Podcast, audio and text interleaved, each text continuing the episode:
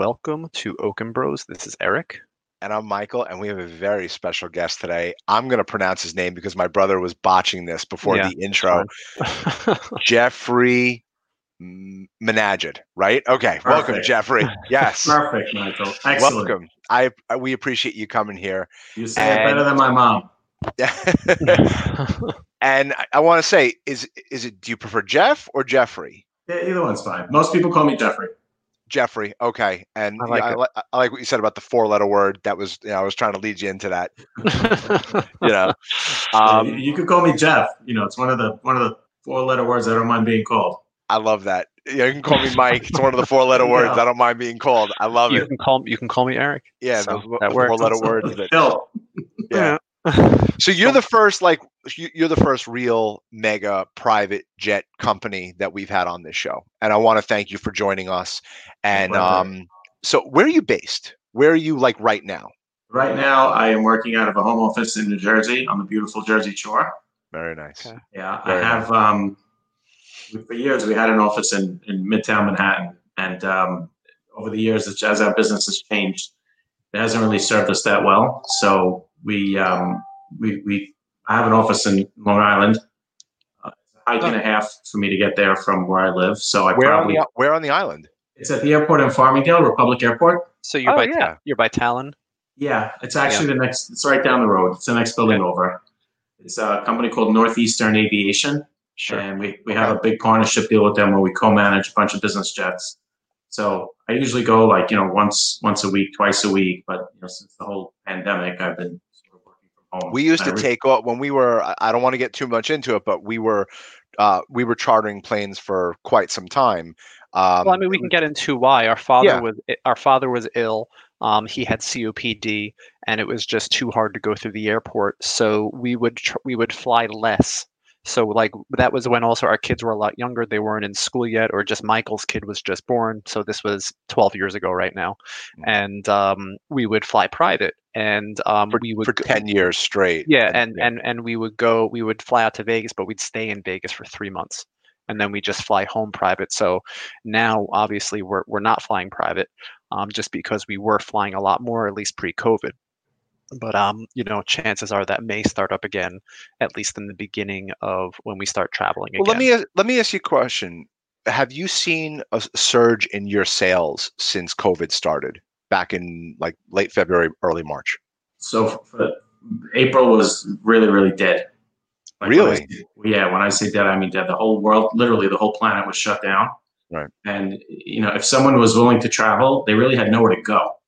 So what Right. we found was that at these, you know, at the tail end of March, from the middle of March through the end of March, we had a lot of people sort of moving one way to just get to a place where they were planning to, to quarantine. Mm. And then April, everything stopped.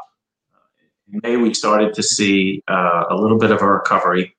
Mhm. Uh, I would say that in May, we were probably at somewhere around 50% of the traffic volume that we would have expected pre COVID. That's not bad.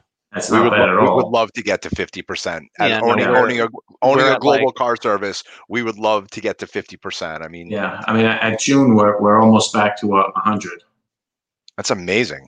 and so and it looks like July is going to you know continue that that improvement. We expect business to continue to firm up because the I believe that there's there's going to be ongoing health risks. You know, the, the only the only uh, drawback to flying private is the cost. Right. Yep. It, I mean, if it was the same price as a commercial airline, we'd run the airlines out of business. The only problem is, is that it's a very expensive endeavor. You need a plane, and there's not a lot of seats, and you know, fuel's expensive, and pilots are expensive, and insurance is expensive. So it, it, it's an expensive undertaking. But you know, over the years, I mean, I'm, I'm doing this close to 20 years, and Wow. there's a lot of people out there that have the financial resources to fly private, and most of them just don't can't see spending that amount of money to travel. And so what we're finding is now with the the health risk, especially for people that are over the age of 60 or 65, you know, they're more worried about their health than they are about having a couple of extra dollars in the bank. And so we've seen a lot of new customers coming into the market where we haven't really seen our traditional customers start to travel as much yet. It's been mostly driven by new entrants into the marketplace. And that's in the charter area. And there's a natural progression where, you know, obviously you start chartering and then eventually if you charter enough you realize that maybe you're better off with some other type of way of purchasing the service. And so you start looking at jet cards and fractional purchases and whole aircraft acquisitions. Usually the, the natural entry point is charter, and the more you charter, eventually, you know, look at it one day and say, oh man, you know, I spent $350,000 this year flying private. Right. You know, maybe there's a better way to do this. And that, that's sort of where the, you know, the, these other ways of traveling sort of get their, get their customer bases. It's like a, you know, you, moving your way up the chain. You mentioned that you've been doing this for 20 years. Let's do it. Yeah. You're, you're clearly not 20 years old although you do look young, I have to say. So what was 23? You're, yeah, you're, you're 23, exactly. How did you get into? How did yeah, you get well, into? Well, I want to know what your aviation. life was like. Uh, what was your yeah. life like before private aviation? I mean, this kind of like everyone's life before private aviation. There's right. not many people that say, "Oh, yeah, I was born on a private plane." I mean, our children, Eric and my children, can technically say that because we were chartering planes when they were babies. But right. like, you know, we we resorted back to commercial when our father passed away. But like, who were you before private air? Like, what were you doing, and how did so, you get into how did you get into private air? So in the late '90s, um, in the first tech boom, uh, I started an internet company. At the time, I had been working in a family business in the apparel industry in New York. We used to import, manufacture women's apparel, and um, I didn't love the business. Uh, at the time, there was this thing called the digital divide. So, I mean, this is like seems like prehistoric now. Mm-hmm. So there was this this thing called a digital divide where they looked at household incomes in America, and if you had a household income of less than sixty thousand dollars, chances are you did not have a home computer with a connection to the internet. And all of the experts were starting to predict that online retail was going to drive bricks and mortar retail out of business. So all the bricks and mortar retailers needed to get online and fast. And mm-hmm. so I used to sell apparel to budget priced retail chains. Okay. And all of these retailers were looking for an internet play because the second they would announce an internet play, their stock would get a huge bump. Mm-hmm. So we put together a program where we were going to, like for a monthly subscription, we were going to give a customer a computer with a connection to the internet. It was like 30 bucks a month. And the way that we were going to market it was that we were going to get space in the retail stores, to put a kiosk where people could go and learn about the service and sign up Mm-hmm. And let's say you walked into a, I mean, most of the companies were trying to do this, they're out of business, but you know, let's just say you walked into a retail store and you signed up for our service. No matter what, when you logged onto the internet, because at the time it was dial-up, your homepage would be that retailer's website. You couldn't change it; it would get embedded into your dial-up. So we were giving retailers a way to sort of leverage their customer base and their brand onto the internet and that part of it went great. You know, where we ran into trouble was that we uh, we needed to give someone that had a household income of forty or fifty thousand dollars a year. We had to basically give them a thousand dollar computer, and you know, if they didn't pay after a month, you know, what, what were we going to do? You know, we could turn off their internet service, but they still had this, you know, eight hundred dollar computer that we had to sort of deal with. Mm-hmm. So that was really the big challenge that we faced. We ran into trouble with credit, and it was subprime credit or second tier credit, and we had all kinds of uh, this, this is so this is like such a 1990s business. Yeah exactly. You so know, just, you know the, the funniest i'll tell just one quick story about it because i know we mm-hmm. want to talk about planes but the funniest story about it was that in the late 90s in his last state of the union address president clinton said that his dream was to see a computer in every home in america. So the next morning i called the white house and i got the white house operator i said i'd like to talk to the president. And now like the line goes silent. Says, Excuse me, sir. I said, This is not a crank phone call. My name is Jeffrey Menagid. I'm from New York. This is a business inquiry. Right. I need to talk to the President of the United States. She goes, Well, what do you need? I said, Last night in his State of the Union address, he said that his dream was to see a computer in every home in America. My job is to put a computer in every home in America. And I'm having some trouble, and I think he could help me out, and I want to talk to him about it you know, like he said, this is his dream. I wanted to see if he's serious or if he's full of shit. So the, the operator started giggling. She says, Well, you know, I can't really talk about my boss, but let me see if I can find someone else here that can help you. And so I got bounced around and ended up speaking to the uh, director of the president's office for business outreach. Wow. Told him what I wanted. Went to the White House for a meeting, not with the president, obviously, but I went to the White House for a meeting. We wow. submitted a proposal they told me that they gave it to the president's head of the National Economic Council to review Oh because God. what we wanted to do is we wanted the government to guarantee credit, right? So if you're if you if you have a low income and you want to buy a house, Fannie Mae and Freddie Mac are government funded places where you could go for a mortgage. So if a computer is so important, we wanted the government to just guarantee bad debt as a backstop for the banks to do the financing. And it, they love the idea. And um, we were headed into an election cycle, and they had told me that they passed it along to someone from the uh, Al Gore team. And of course, Al Gore didn't win the election. Right. And we started. no, no, from, no, no. He he did. He did win, but he didn't. Okay. He wasn't crowned president. He didn't. He won the election, but he didn't get the office. but he didn't get the office. I just have to say, go, going back to that cold call, so to speak, that Yeah. that's that's amazing because like, you know, Yeah, just I was going there you, too, you, you, Eric. you like like just call, just do. right. and So, like like, what's the That's like, power that's of a the ultimate. That's the ultimate cold call. Right? Yeah. You know, calling the like- president of the Pick United up States the- I always getting. say, pick up the phone. Like, what's the worst thing that happens? They don't answer. I Right. got to tell you something, Jeff. I spent 20 years of my life cold calling. N- No joke, cold Yeah. calling when I was upcoming in the ranks of BLS and and promoting my parents' business and and trying to get us, you know, we we opened an office in Vegas and I called every hotel. You can't believe the power of a cold call if you know how to do it. If you if you get on saying, "Hello, I want to sell you something," and this that, but if you get on and being like, "How's the weather? What's going on?" and and, and you make it where it's just not about the sale like you said I, w- you give people when you give people more in use value than you take from them Yeah. that's when the sale happens and course. and like when you get on saying The- It's just it's like calling Microsoft. Is the guy full of crap or Can what? speak to- You know, yeah, let's I- see. Yeah, It's can I a- speak that's Bill amazing. Gates? Come Yeah. on, Mr. President, put your money where your mouth is. listen i've gotten into presidents of hotels i've spoken to you know presidents of studios just by cold calling and saying hey listen my name is michael. I own a family business. I'd love to chat with you guys Right. you know and like and people are open to it. If you're getting on like like a telemarketer which is a, a much different thing then like your your your ratio of success is practically zero but i commend you so much for cold calling the president. That is fucking amazing Yeah. You know, You know, the, the, I'm, uh, making, I'm amazing making that. story. I'm making that clip, and it's going to say cold, cold call the cold call the. White House. Yeah, Oh, cold the- That was the White call claim the for White for House. years. I Yeah, cold cold call the. White House. I love that. It's, that's, it's that's incredible So what's the funniest cold call you ever made, Michael? Because I know oh mine. my god that's lasted about great 30 seconds, but it was great.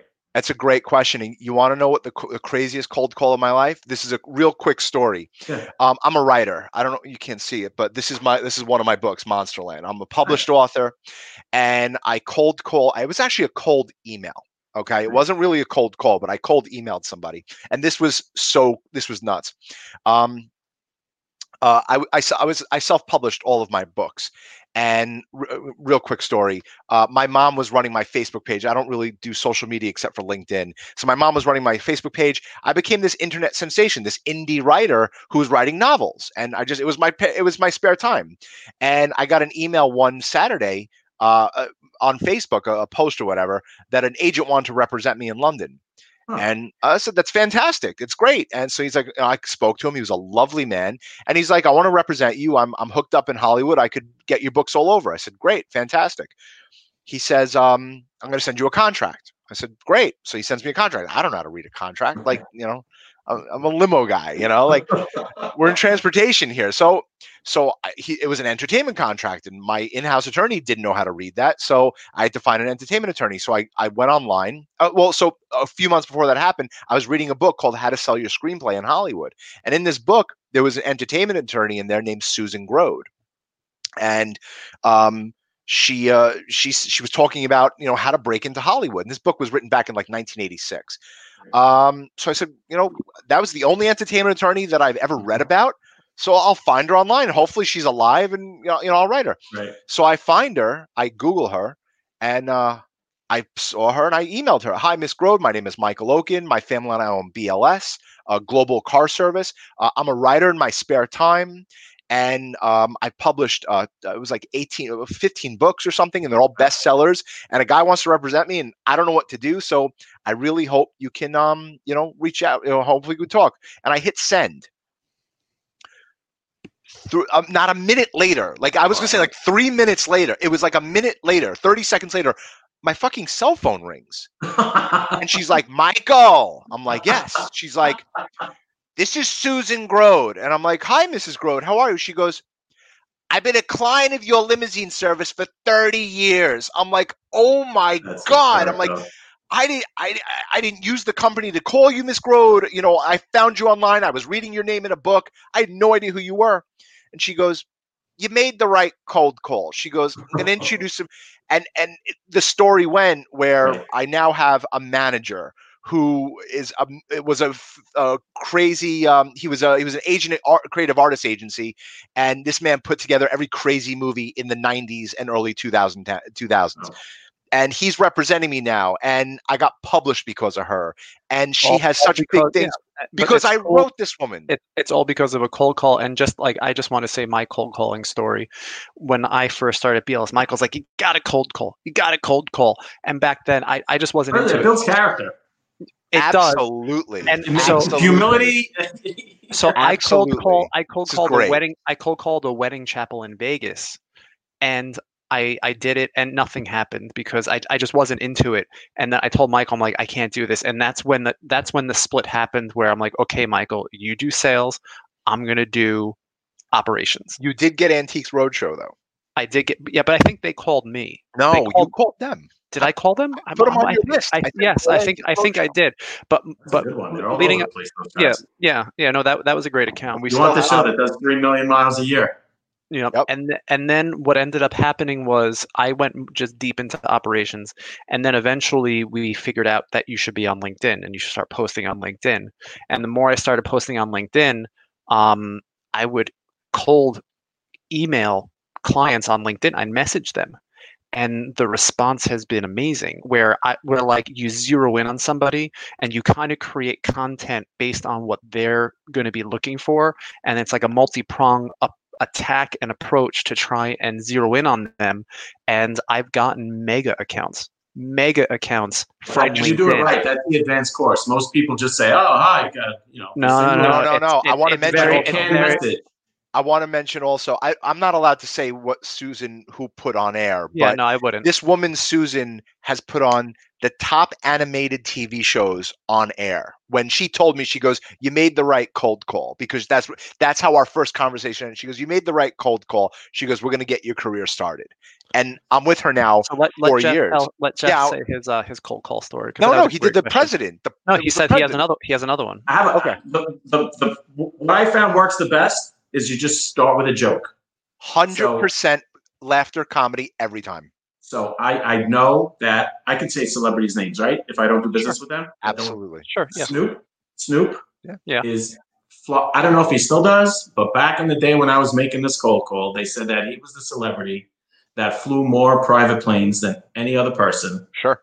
And through one of my friends, I tracked down the name and number of his manager who booked all his planes. I tried calling her. I would not leave a message because once you leave a message, you can't call back. Exactly. And they never I call you back. Stalk this woman, like trying, calling all different times of the day. Like I would call three, four times, trying to figure out when I catch her at the desk. I was trying to figure out her schedule based on when she answered the phone. So I'm on the East Coast, they're on the West Coast. I said, you know what? Let's see if she's an early riser. It was 9 a.m. in New York, 6 a.m. in LA. Now I call the number and I hear hello, like a gruff voice, just hello. So it's not an assistant or a secretary. Right.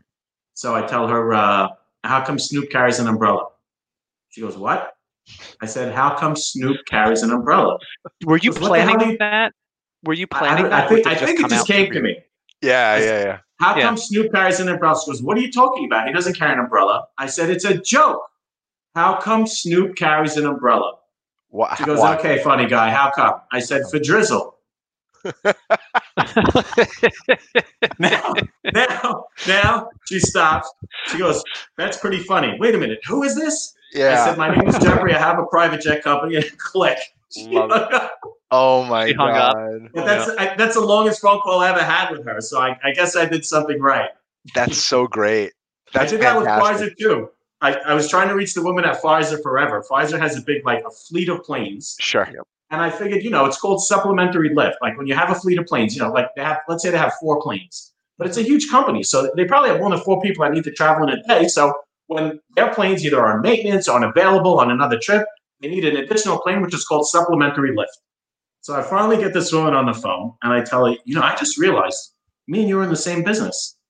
She goes, really? What business are you in? I said, I run a charter business. She goes, well, I'm Pfizer. How's that the same? I said, well, you make Viagra and we both sell supplementary lift. now, the lady burst out hysterical laughing. She said, You know, I thought I had heard every Viagra joke under the sun, but that one is brilliant. She That's said, Who great. are you? I told her, she said, Look, but like, you know, she said, Listen, I would love to do business with you. I can. It's an insurance thing. And, Sure. you know, you know, if we have, I said, What happens if you have more people flying? She goes, The lowman on the totem pole gets bumped. And you know they work it out, but it's you know it's an insurance thing. We can't fly, but it's still it got it got me you know the on. information I needed, so it worked. it's amazing like this is these are real conversations about real business like there, Right. there's no fluff here and like we're real guys trying to make it and like michael has done that cold call too to pfizer that, Right. the, the, the same exact phone call to pfizer to meisner to, to, to, to across the board and i could only imagine what your call log looks like jeffrey where you know that's how you make it you, you can't be exactly afraid right. you can't be afraid to pick up the phone call and, and make a joke It's not even the phone call. I got to tell you a real quick story. We were at uh, GBTA last year. It was in Chicago, and there was a woman who was. We were at this. We were sponsoring this party for uh, the BTN. Big shout out to Lou over at BTN, And and. At uh, Lou and Lindsay, and um, they uh, they they had this huge party. It was Travel Manager of the Year. BLS was the sponsor, and it was like our own private party in this like Beauty and the Beast type ball. Just ima- imagine a barrel and put and and apples or and, and fish, and then you have a shotgun, and you were literally that close. That's that was the energy in the room. It was we- like- we it were like the the conven- only yeah we were the the convention was a waste. The Yeah, you- convention was an absolute waste of time. Nobody came to the booth except your current clients. And then in you're in this room with everyone drinking, and it's every travel manager in the industry. Right. And this woman walked by, and I'm not going to reveal who it is because it's a client now. But she walked by. I saw her tag, and my son. If you have to get that, we can No, we can keep talking. But we um, I saw her walk by. And I saw her tag, and my son is obsessed with her product Mm. obsessed with her product. And I said to her, I said, I just got to tell you, my son loves your product. I said, he has a collection since he's a little boy. He still has them. He collects them every year. And she goes, I've been to a million of these things and no one has ever said that to me. I'm like, by the way, I own a global car service. I would love to work Well, with you. And in that in that same room, I walked up to a woman who was a travel manager for a fast food corporation, and I said, "I lost 80 pounds eating your hamburgers." yeah. and she's like and she's like that's awesome here's my business card and Yeah, you and we got it. and, and, and, and, we, and we got it and like you know it's it's things like that that ju- you have to be real if you're going to be a, That's a exactly if you're going to be a shoulder padded type of dude Well, so that's what that and like so we Yeah. had there was like a couple competitors in the room because they were they were there in the party whatever and like they were they're so bone dry they're so dinosaurs like they Yeah. they they they weren't getting it they were they were talking like you know we own a global corporate car service and like no one talks like that anymore like you want to be like English. your product i lost 80 pounds eating your hamburgers i own a global car service you have to try us out and like they're like i'm interested and sometimes it doesn't work but sometimes That's okay. it does right that's exactly right like the snoop call didn't work for you but you know what you still got into the white house Yeah, So, like- The- the Snoop call worked. I got to talk to her and tell her who I was, and when I did, she remembered me. E- exactly and you don't know where that's going to pay off in the long run Exactly. You- That's the you first where that step. You know, family- paths cross. It's a long road. You know, you can't. Uh, this whole uh, sales is not an instant gratification thing. You kind of have to be patient with it. I gotta tell you, Jeff, the, some of the best times of my life was cold calling. Uh, No, no joke. It was know. it was building character. It was it was you create, exciting. you create a stick. You cre- Yeah. you you Right. create you have a bag of tricks and an arsenal that you can go in and you can talk about anything. And for the longest time, I didn't have that. And when I started getting into sales, I studied Michael, I studied my mom, I studied my aunt Marilyn on what they were doing. And you just you need a You, ha- story. you You need a need a- story. You need a That's what story. it is. You know, people forget that there's a person on the other side of the phone. It's not a robot, and it's not a piece of wood. That's exactly So right. So have to we, we, we digress so much in this podcast Yeah. because like we love talking to our guests. Oh no, that about, was a great. that, was, a great amazing. cold That was a calling. great Yeah. segment. I want to know. So like, did you just look at private aviation? Did you open the book? You're like, I'm going to start uh, charters. Uh, like, how did that work? How did you So- start with private air? So what happened was when the during you know when the first uh, tech bubble burst, obviously, I my company burst with it, and there was a, uh, a wealthy individual in New York that I had gone to for investment that uh, had never really invested in my business, but he called me up one day. He said, "I want you to come in. I want to talk to you." And he said that he had uh, tried to charter a plane. It was actually um, right after September 11th. He was traveling on business and he was a little nervous about getting onto a commercial flight. He's extremely wealthy and he tried chartering a private plane. Guy had nothing but money and he couldn't do it. He said, if I have my money out and I have, there's no one to take it, there's an opportunity here. At the time, the industry was very fractured and um, it was mostly uh, co- charter companies that operated planes. There wasn't a whole lot of brokers back then. It was really only one or two. And so That's the yeah, so the the really the supply was in control because they just gave out prices, and if you didn't want to pay, then you know don't get out of the way because there's a guy behind you, and there was no sales process, there was no explanation. You know that the, the like he he tried flying you know from Las Vegas to New York, and he got pricing anywhere from at the time thirty thousand to one hundred and forty thousand. And he asked the guy that quoted him one hundred and forty thousand, "How come this is one hundred and forty thousand? You know, I got a price of thirty, and the guy said, "Well, this is what it costs. Do you want it or not?" And it was a little frustrating. Mhm. So we identified that there was an opportunity in helping people better understand the service because there was this misconception that you know if you want to fly from New York to Miami, it's going to cost you hundred thousand dollars. Not if that's the price, at least why, but it doesn't really have to cost that. So we started we started to through brokerage. We started a brokerage company, and the model was is that we were going to help people better understand private aviation. So where does pricing come from? Well, it's simple. You take the number of flight hours. Each plane has a different rate, and you multiply the flight hours times the rate, Mhm. and then you add ground expenses. So if you're going to be there for two days, you have to pay for the pilot's room and board for two days. There's some landing fees, you know, some uh, parking fees, but that, that's pretty much where pricing comes from. And then where does the rate come from? Well, there's different size planes. This is small, medium, large, extra large. You know, this is how much an hour small is. This is how much medium is. And like, okay, we have 16 people. We want a small plane. And then you get into, well, there's limitations, right? So you can't fit 16 people on a small plane. You can only fit up to seven. And we started walking people through this model of understanding what they were buying and why they were paying what they were paying. And it ended up being very successful. And so I was, uh, we started this business. I, I was partners with them for about a year and a half. We had some uh, partnership issues. And so I went out on my own, started a, you know, my business, and that's the company I have today. It's uh, Chief Executive Air. It's And amazing. You know, we, we, it's been a long, long journey. We've had some some ups and downs. You know, 2009, That's private business. aviation hit a wall. It, it- private aviation was vilified, and it became the symbol that was everything that was wrong in America Mhm. was private jets. It started with when the automakers went to Washington for subsidies, and one of the congressmen asked the chairman of, I think it was GM, how'd you get here? And he says, you mean I came by airplane? Did you come on the company plane? He said, yes. He said, you think you should be asking taxpayers for money and flying on a private jet, and people don't will never see a private jet, and you're asking them to bail out your company. And so two week a week later, he went back and they had a picture. I remember the picture of the New York Post on the cover was a picture of him in a Prius driving from Detroit to Washington D.C. I'm like, oh my god, this guy just killed me. he killed my whole business. And it's like they used to run stories once a week, you know, through the fence at Teterboro. This guy's getting on a plane. He just laid off 500 people.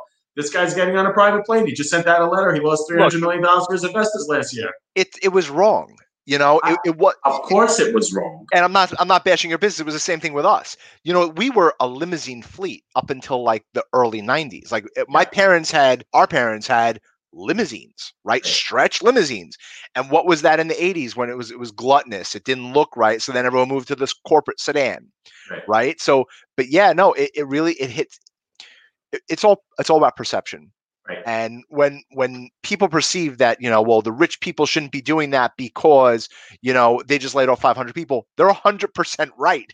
Right. They shouldn't be flying private and using car service. They should be taking care of those people that were that were fired as opposed to spending the money on that. Well, you know, I, I would argue that in the case of the CEO of GM, you know, his job is to manage and save his company.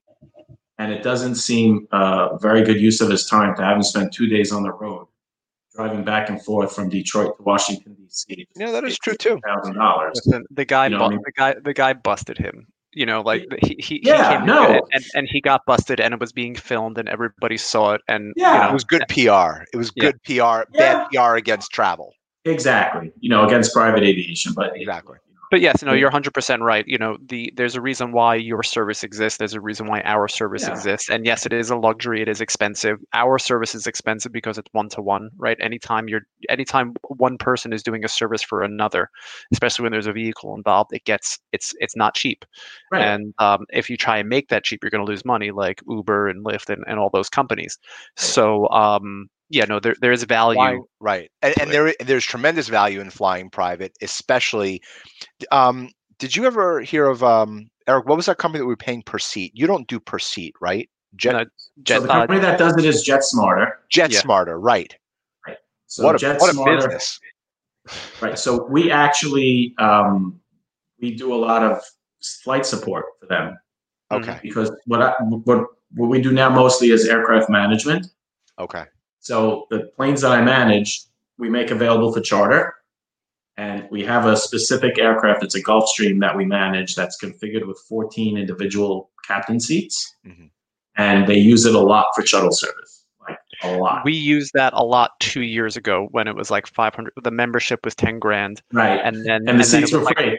It was like five hundred dollars for free. westchester was- it to van nuys eh, it, Yeah. for 500 bucks it was the It was best amazing. service It was amazing it was amazing. And then the seats were a thousand, and then they were fifteen hundred, and then they were two thousand, and then we're like, okay, you know, that's still a pretty good deal. Then all of a sudden they were thirty five hundred, and then all of a Yeah. sudden they were four thousand. Then we're like, all right, yeah, no, it's back to jet So that, that company blew through a couple of hundred million dollars of investor money. Yeah. And then went bust and was purchased by major Vis- international. yeah, by VistaJet, yeah. Yeah, by VistaJet. so do you charter now or you strictly do um jet management Yeah, I still do charters.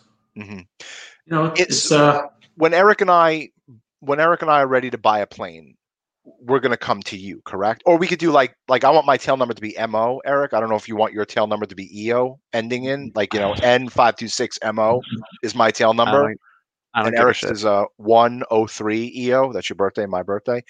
So we would buy a plane like through you, or Yeah. okay, so the what what let's say you were seriously considering buying a plane. The first thing we would do is we would sit down and figure out uh, what your needs are. We do a needs assessment. So how how what what's your typical mission profile?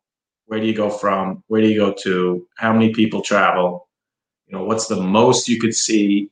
Number of people you could possibly see needing, and the furthest you could possibly see traveling. Mhm. And what we usually recommend is that if you're going to buy a plane, you should probably be flying about 100 hours a year. And if you fly 100 hours a year, that will give us an ample opportunity to charter the plane out when you're not using it. And that income will offset your cost of ownership. So, So how much does it offset? How much does it offset the cost? Like how much can a plane generate in revenue, if you don't mind saying? Right. So I can. So let's say, let's say, for example, like the way that I explain it is that let, let's take in, in the current market, we could use current dollars. So let's say, you know, you, you want a, a full size cabin jet. So the best full size cabin jet is a Challenger 604. Sure. I've sold five of them over the past two years. It's my favorite model. And the reason why, Why- I've sold why? is yeah. Why why is it your favorite? because if you look at the economics of acquisition cost, operating cost, range and comfort and performance, it's the best. Then everything comes together in the way that's the best. It's a 10 passenger, full size cabin. The direct operating costs are relatively low. Other aircraft in that size class cost more to operate. And also, in terms of the acquisition cost, you can buy one for a really good price. How much? Uh, for real? How much? How no, I'm going to tell you. So the, the Challenger 604s were manufactured between 1996, 97, and 2006. We typically try and find planes at a year 2000 or newer, and that's driven by some consideration for charter because some of the jet card programs classify planes at a 2000 or newer at a higher rate. So we try and lock into the higher rate because we do a lot of charter support for some of the jet card services. we'll typically look for a year 2000 or later. Today, pre-COVID, you probably would have had to spend somewhere in the low to mid $4 million range. That's not bad. Okay. Buy a really nice, you know, 2000, 2001 year model plane. Mhm. Today, you could buy that same plane for somewhere in the uh, low to mid $3 million. Wow, really? Same exact plane. So how much does it cost? How much does it cost to operate the plane? So, so the direct operating cost per flight hour, which includes fuel, maintenance reserves, and engine reserves, is around twenty-eight hundred dollars an hour. The fixed expense, which includes pilots, insurance, hangar, management fees, Right. fixed expense on that plane is probably around sixty thousand dollars a month. The charter rate on that plane is around five thousand an hour. So Wow. if you charter out five hundred hours, a, plane can typically do six hundred hours a year without breaking too much of a sweat. Mhm. You lose certain days to maintenance. You lose certain days because you don't have pilots because one guy is sick and one guy's in training. So you never have 100% of the days of the year to dispatch a plane. You usually have about 250. So on a plane like a Challenger that has a longer range, you could pretty much do 600 hours. So we tell the owners, look, you fly 100, we're going to charter out 500. The 500 hours of charter should offset the $60,000 a month of fixed cost. Mhm. So that when you fly as the owner, all it costs you is the direct operating cost, which is fuel, engine reserves, and maintenance reserves, around around 2,800 an hour. Mhm. The charter paid for your pilots. The charter paid for your insurance. Paid for all your you know subscriptions, dues, and subscriptions, Wi-Fi. You know the, the the thing that gets people all bent out of shape on planes is how much the Wi-Fi service costs. It's like four thousand dollars a month, and people are like, "What do you mean? I, my cell phone's like free practically these days. How come it's four thousand a month?" I'm like, "Well, Right. You're flying in because the that's what air. they can charge, right? Like, there's only one or two guys that do it, and you know that that's the inexpensive service. That's a ground-based system that works off of cell towers. If you use a satellite system, it's about fifteen thousand a month. So, you know, That's these, really- these, these are things that we know how to manage. You know, Eric, Eric, you ready? You ready? You're gonna uh, write the Let's- check? I, Uh, I know, believe I- it. I wish I could tell you- it. I it's wish a- I could tell you it only hurts for a second, but it, it hurts a little bit every month after that. No, but th- but really, Eric and I believe in manifesting. We believe in the Yeah. universe. We believe in putting things out there and you getting it, and that is an absolute. I, I believe in vision boards. I made Yeah. a movie poster of my book because it's going to get made into a movie. I don't know when it's going to get made, but we Right. believe in putting things out there because that's how the universe operates. If you think Right. good and you you give good and you expect good, good will return. Hundred percent. That is out on our vision board. And it's not it's not gluttonous, it's not sloth, it's not greed. We we mm-hmm. travel, we want to own a private plane and you just sold us on the Challenger 604, so we'll take one. Okay? You could deliver it to my address. I'll email I'll text you my address right after the show's over. And uh, Eric will Eric's going to be Eric's going to be paying for it. You Farmingdale, Michael, Farming- for you- Farmingdale for works you- perfect for us. For you, we could probably even work out COD. COD? that? What you is don't that? have to pay in advance. We'll do cash on delivery. Cash on delivery? Fair enough. We'll bring Fair it enough. and then you can pay for it. I, I'm not kidding when I say this. I absolutely 100% want to own a plane at some point in my life. I'm 42 years old now. It's some. It's a. It's been a dream of mine. Um, I would use it for my family. I would uh, charter it out. I would ha- you you know have the business people use it, and you know it really like I would use it like when my family would use it, we would pay for it. Like we want to. This has been something of a dream of Eric and mine. Eric, what 15 years now? Easily, yeah. You know. Once you, once you realize that it is actually attainable. And You know, also that- it's an incredible tool. That you know, like people look at it as this extravagant luxury, and I can tell you, if you're flying on a light jet, the last word I'd use to describe that experience is luxury. Yeah. it is not luxury. Cabin height is like on a small jet. The cabin height is four and a half feet. Yeah. The width is four and a half feet. Some of them have a potty that's separated from the main cabin by a curtain. So you're trying to take care of business, and Yep. everyone's like, "What- "What's he doing in there?" What number? will Is say it number one or phenom- two? The phenoms are pretty cool. The phenom Those are jets, But those, those are the- those are really cool. those are those are expensive because they're relatively newer models. You know, the, Right. the thing is, is that like if you want to buy a new plane from the factory, they hate guys like me because I'm going to cause trouble for them. So they won't go near any kind of aircraft dealer, aircraft sales, aircraft brokers. Mhm. So we live in the world of pre-owned aircraft. Now you can buy literally a plane that's pre-owned only two years at a substantial discount to a new plane. But what we typically encourage people to do is to look at the pricing trend. And if you look at enough trend lines on values of aircraft, what you find is that planes will obviously lose the most value through the first five years of their life. And then prices will kind of stabilize for five years, the next five. And then after 10, it'll take another drop, which will last about a year or 2 mm-hmm. And then it'll sort of level out for the long haul. I have a fear. I just want to just say I have a tremendous fear of flying. I've always had. Uh, it's much better now. It's much better now that I don't have to fly anywhere. But right. it's much better now that uh, you know I I've kind of learned to meditate and I have my apps that show me where the turbulence is. Is flying private safer than commercial? Um, is it because I felt always very safe on a private plane when I was flying. So so the look. I mean, the, flying in general in an airplane is one of the safest things that you could do. Right. It doesn't matter if it's a commercial flight or a private plane. Okay. The fact is, is that the FAA and the industry do a tremendous job of keeping people safe. And there is, I don't care who you are, if you operate in the private aviation space, there is no compromise on safety.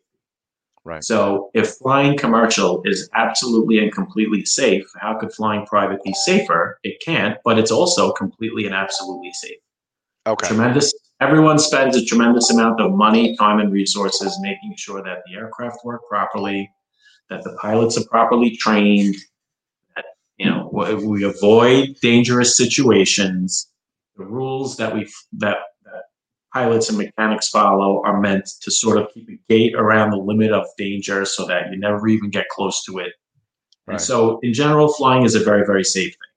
You know, people, it, it's it's it's like for me, the the question shouldn't be if you you know safer. Like you should feel completely safe no matter what. It's just about how you where you're more comfortable, mm-hmm. because that's a personal issue and it's not something that you can quantify. My comfort level is different than yours. So you know, you're a nervous flyer You know, I, I, am not a nervous flyer, but I have a problem in very tight spaces. So if I'm on a small plane that has a four and a half foot tall cabin, I would hyperventilate. I, I, I wouldn't fly on one. Personally, flying private for me is you you feel everything.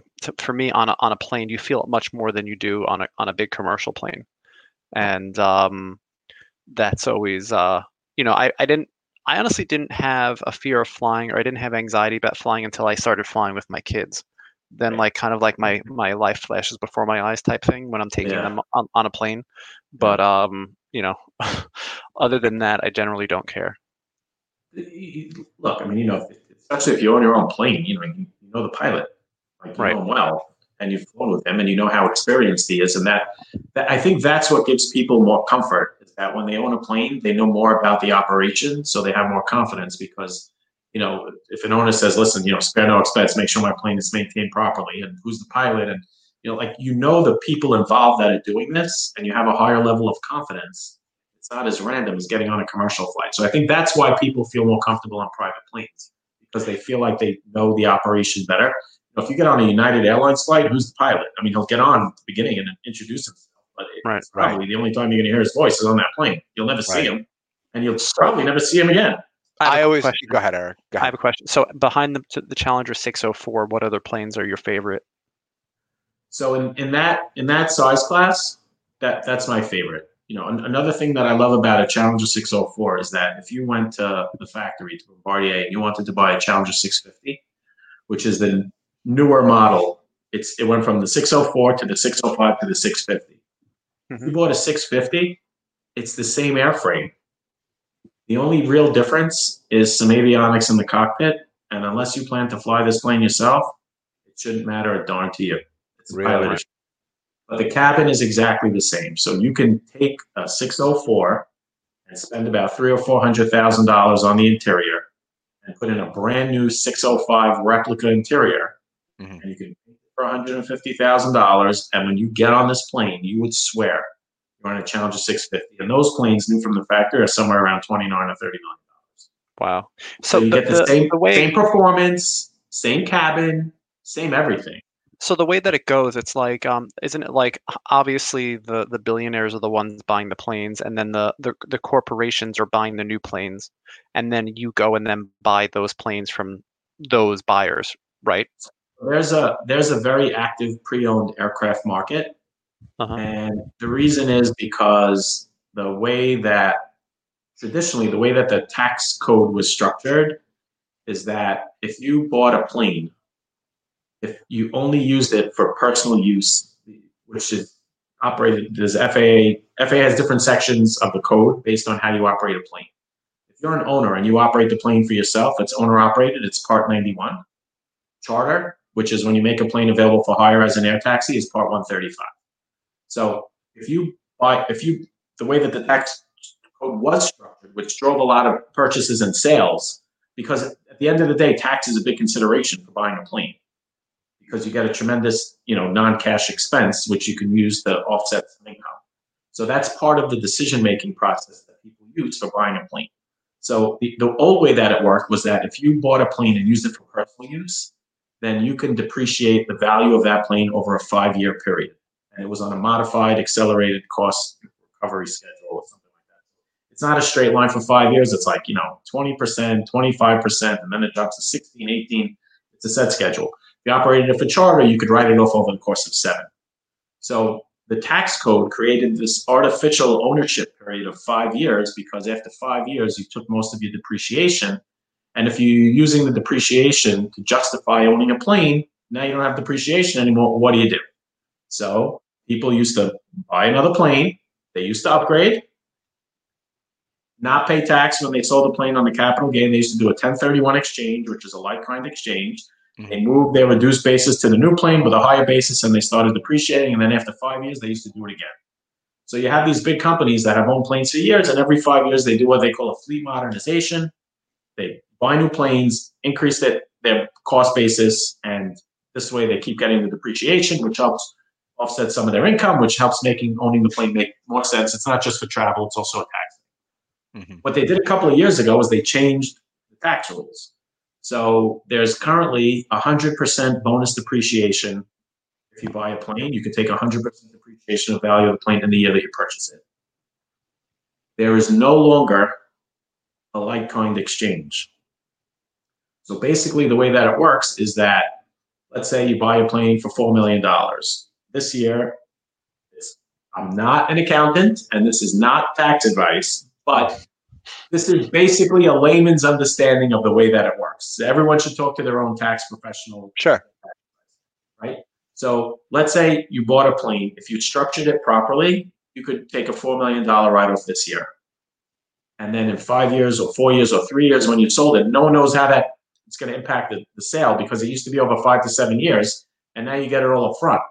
So when it comes time to sell that plane, you have to recapture the income if you buy another plane, you get 100% depreciation again. So effectively, it's the same as the 1031 used to work, where you pick up the value and you buy another plane, and it's the same process all over again. We just don't know if the time schedule is going to change, and then it creates a loss that you can carry forward. Now, what, what as part of the CARES Act through the end of the year, you can club, you could carry back the loss up to five years. So let's say you have a business that uses charters. And over the past five years, you've made money and you decide, you're yawning, Eric. I'm boring you. No, no, no. I'm boring you. Going. You no, I love this. late, late night last night. So you can you can buy if you have a company that uses aviation services and you can make a business case for owning a plane through the business. You can buy a plane for four million dollars, take a four million dollar expense, file amended return to previous years, and get a refund right away you got to talk to our CFO. He's our uncle Kevin. He's he's the one that's going to determine what what we're, we're allowed to buy. Right I'm, now, right now we're not this. buying anything. Nobody's. Uh, I mean, look, I, you know, it's not that nobody should, but unless you're in a business where you have certainty of sure. the future, or where your business is not a major driving force in your you know financial situation, you know, you, you shouldn't. Let me ask you a question. I see pictures behind you of a family. I'm assuming you have children. Yes, I have three. You have three kids. Yes. Are they um, boys, girls? I see a boy in the one. Two boys, two boys and a girl. Very nice. How? What are their ages? So my oldest is 22. What? Oh my 22. god! My middle one is 17. Those are the boys, and my little girl is going to turn 14 in September. That's unbelievable. Congratulations. Thank Are you. your children is this is this a family business? Do your kids want to be in the in the industry with you? Do you want them in the industry with you? I mean, Eric and I, we have a succession plan, like we were our parents' succession plan. But are your children involved in your business? So my, my oldest son has no interest. Really? I can't see my daughter being interested at all in anything remotely involved with working, but she's only 13, so maybe that'll change. Right. And my 17 year old, I think, quite honestly, has plans to make a whole lot more money than I do. So Really? this is how much money I make doing this. I don't think he wants any part of it. Really? All right. yeah, he That's a thinks shame because like the private aviation industry has such like an amazing, silky, sexy energy about it. You know what I mean? yeah. So it's You are not so- always. It, you know, it ebbs and flows, but um, hopefully we're going to be riding On a the good wave for a outside. little while. On the You know, outside. sometimes I it's like, that- oh, you low life. Looking from was- the outside. I was walking through the street one day and some lady asked me to sign a petition for the environment. And I just looked at her and I started laughing. She goes, Don't you care about the environment? I'm like, I don't know, lady. I own a private aviation company. We burn fuel for a living. Like, I think it would be a little hypocritical if I signed it. Right. right. Right. Right.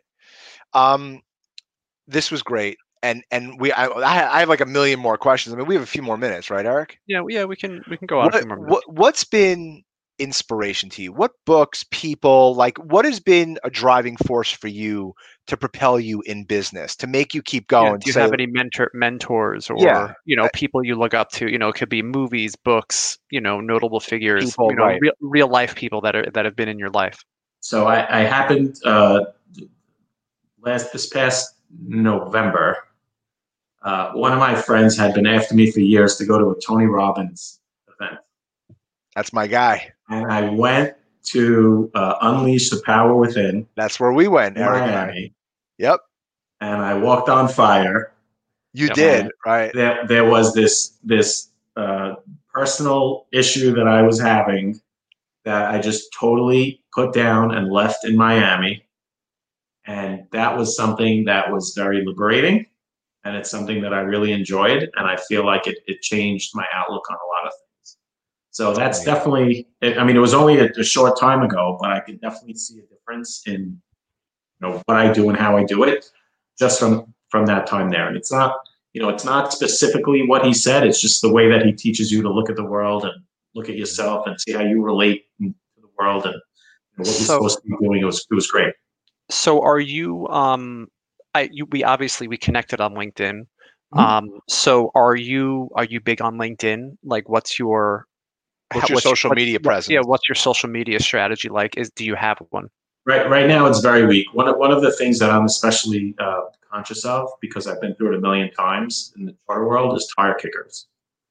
And so the problem is, is that with a with an acquisition of a plane, which is really what I focus on, it would take me so much time to find out if someone was serious or not that it's almost a liability to have too many inbound inquiries because we can't feel them all, and unless we know you know who's real and who isn't, it gets really really tough. So most of the business that we get is from referrals.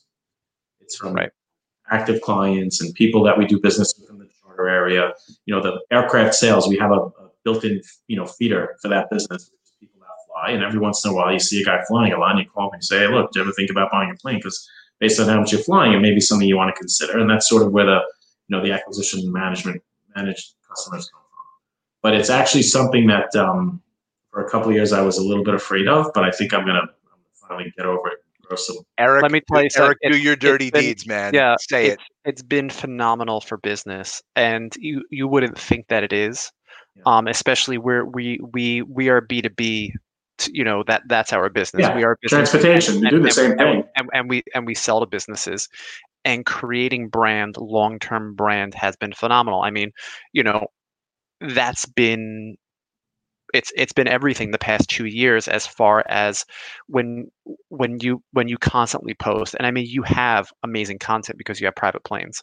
So you you know you can take a picture of a private plane every day and post and say on its way Yeah. to on its way to miami on its way here. You take the picture in miami or however it is that you would go and create that strategy.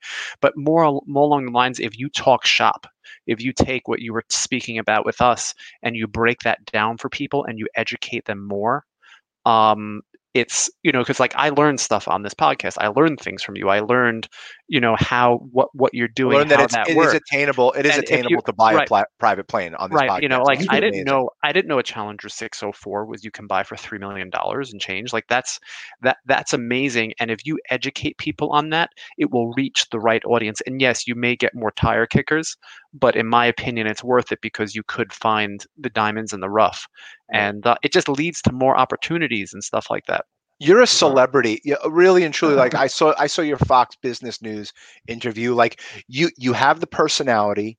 You, you create called- you create, yeah, create by- a business avi- create a business Right. aviation podcast you called you us by our first names, right? I can't tell you. You know, people come on, they don't, you know, they don't even know who we are. But like, you reached out to us to be on this podcast. This, you, you have the personality, Jeff. You could be the face of jet charter sales or or or air air private whatever it aircraft sales, whatever it whatever is it you pick, whatever it Right. is you pick to focus on Where- Where's your Where's your girlfriend? Susie Minkus. What was her name?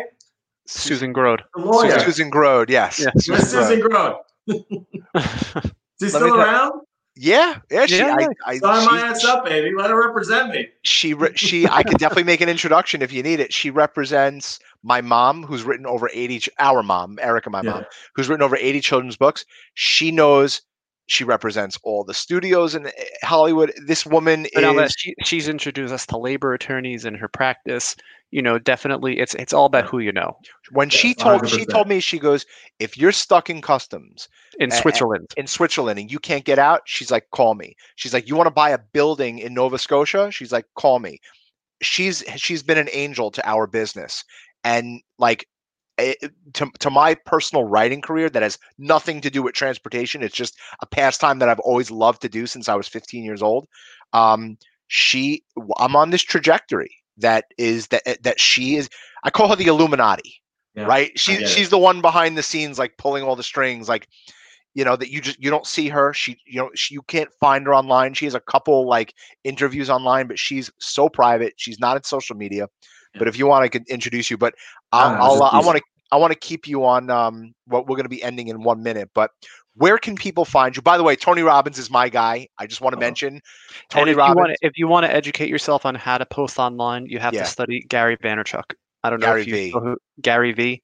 Uh, Yeah, he, I he's the, the guy he he give he gives the playbook play by play on how you create content on how you become an authority in your industry and this this podcast is a product of what he said getting you on this podcast is a product of what he said One hundred and percent. then and then you know as you build out like the whole thing is like you have let's say you make a 60 minute podcast which this is that means you have 61 minute clips that you can go and post on social media and clip it up and subtitle it and go and post it out on linkedin and it just creates long-term brand awareness so that when you go so when you go in for the kill they the person that you're contacting they already feel like they know you Right. and Gary that- V that's, said that's the money shot Gary Vee said, if you're not doing, if you're not on this, your phone, if you're not on social media, you're going to be irrelevant.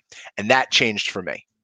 Because and we would I have never have thought, we would have never have thought that because you know why would a car service need to be on social media everybody is on social media what's everyone doing in between the commercial breaks on tv they're on their phone media. what's everyone doing when they're on the toilet they're on social media and if you're It's if, such a if, powerful tool. Yep, if you're It not is. on there if you're not on there being in front of their eyeballs And you It's, you're in a really cool business. So like, you know, you you should be. You have the personality. You have the cool business. I mean, like what Eric said, I'd be I mean, look, like this every this streaming platform. I don't even know how much it is, but it's it's twenty bucks a month for this Mm. service. You know, like there, there's there's literally there's no investment involved other than time. Yeah, Yeah, time time I got. I, I So have where my business set up in a way where it's I, I don't have to. I'm not a slave to it. For years I was, and I don't have to do that anymore. So where can people. Jeffrey? Where can people find you? Where can they connect with you? What's the name of your company? Where what website? Like, tell So it to the the- world. The company is Chief Executive Air. You could find me on LinkedIn under uh, Jeffrey Manager. That's a good good place to start. Uh, you can also email me. Uh, it's Jeffrey. Should I spell it out? Sure. It, Yeah, it- it's on for it. there. It's your your name's going to be listed on there. Yeah.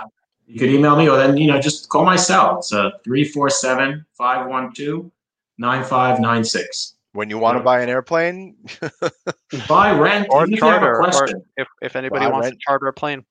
yeah. Yeah. even if you just have a question, you know, it's, it's, you know, fortunately, I don't have to walk around with my hand out all day. Like if someone needs some help and it's something that I know, it's my pleasure to help. You were a fascinating guest. This was Thank you. unbelievable. I hope you. I hope you would come on again in the near Absolutely, future. I had the best time. You had a good time. Oh, hope that it's over. It went by so quick. Yeah, I mean, we generally like to give an hour. We we have some friends out in LA who are like, "Oh, we only want it 30 minutes," and it's like, uh, we we we want to talk to our guests. We want to give them an hour, you know. But like, Next time we'll was- talk more about planes. I think this time we were yapping away about my history, which no one really But, cares but about. that but that was great. I mean, that's but you know what what? That that's about. that's what builds character. That's what builds brand, and that's what um, you believe it or not, that's what people want to hear. Good. They. Well, they they, they want to they want to hear that story. you gave so- an earful. Thank you for coming on. Um, I'm Thanks so for gonna having me. yeah hang hang out for hang out for two seconds. I'm gonna play the Oh, did we outro just and lose then Eric. no no I'm still here.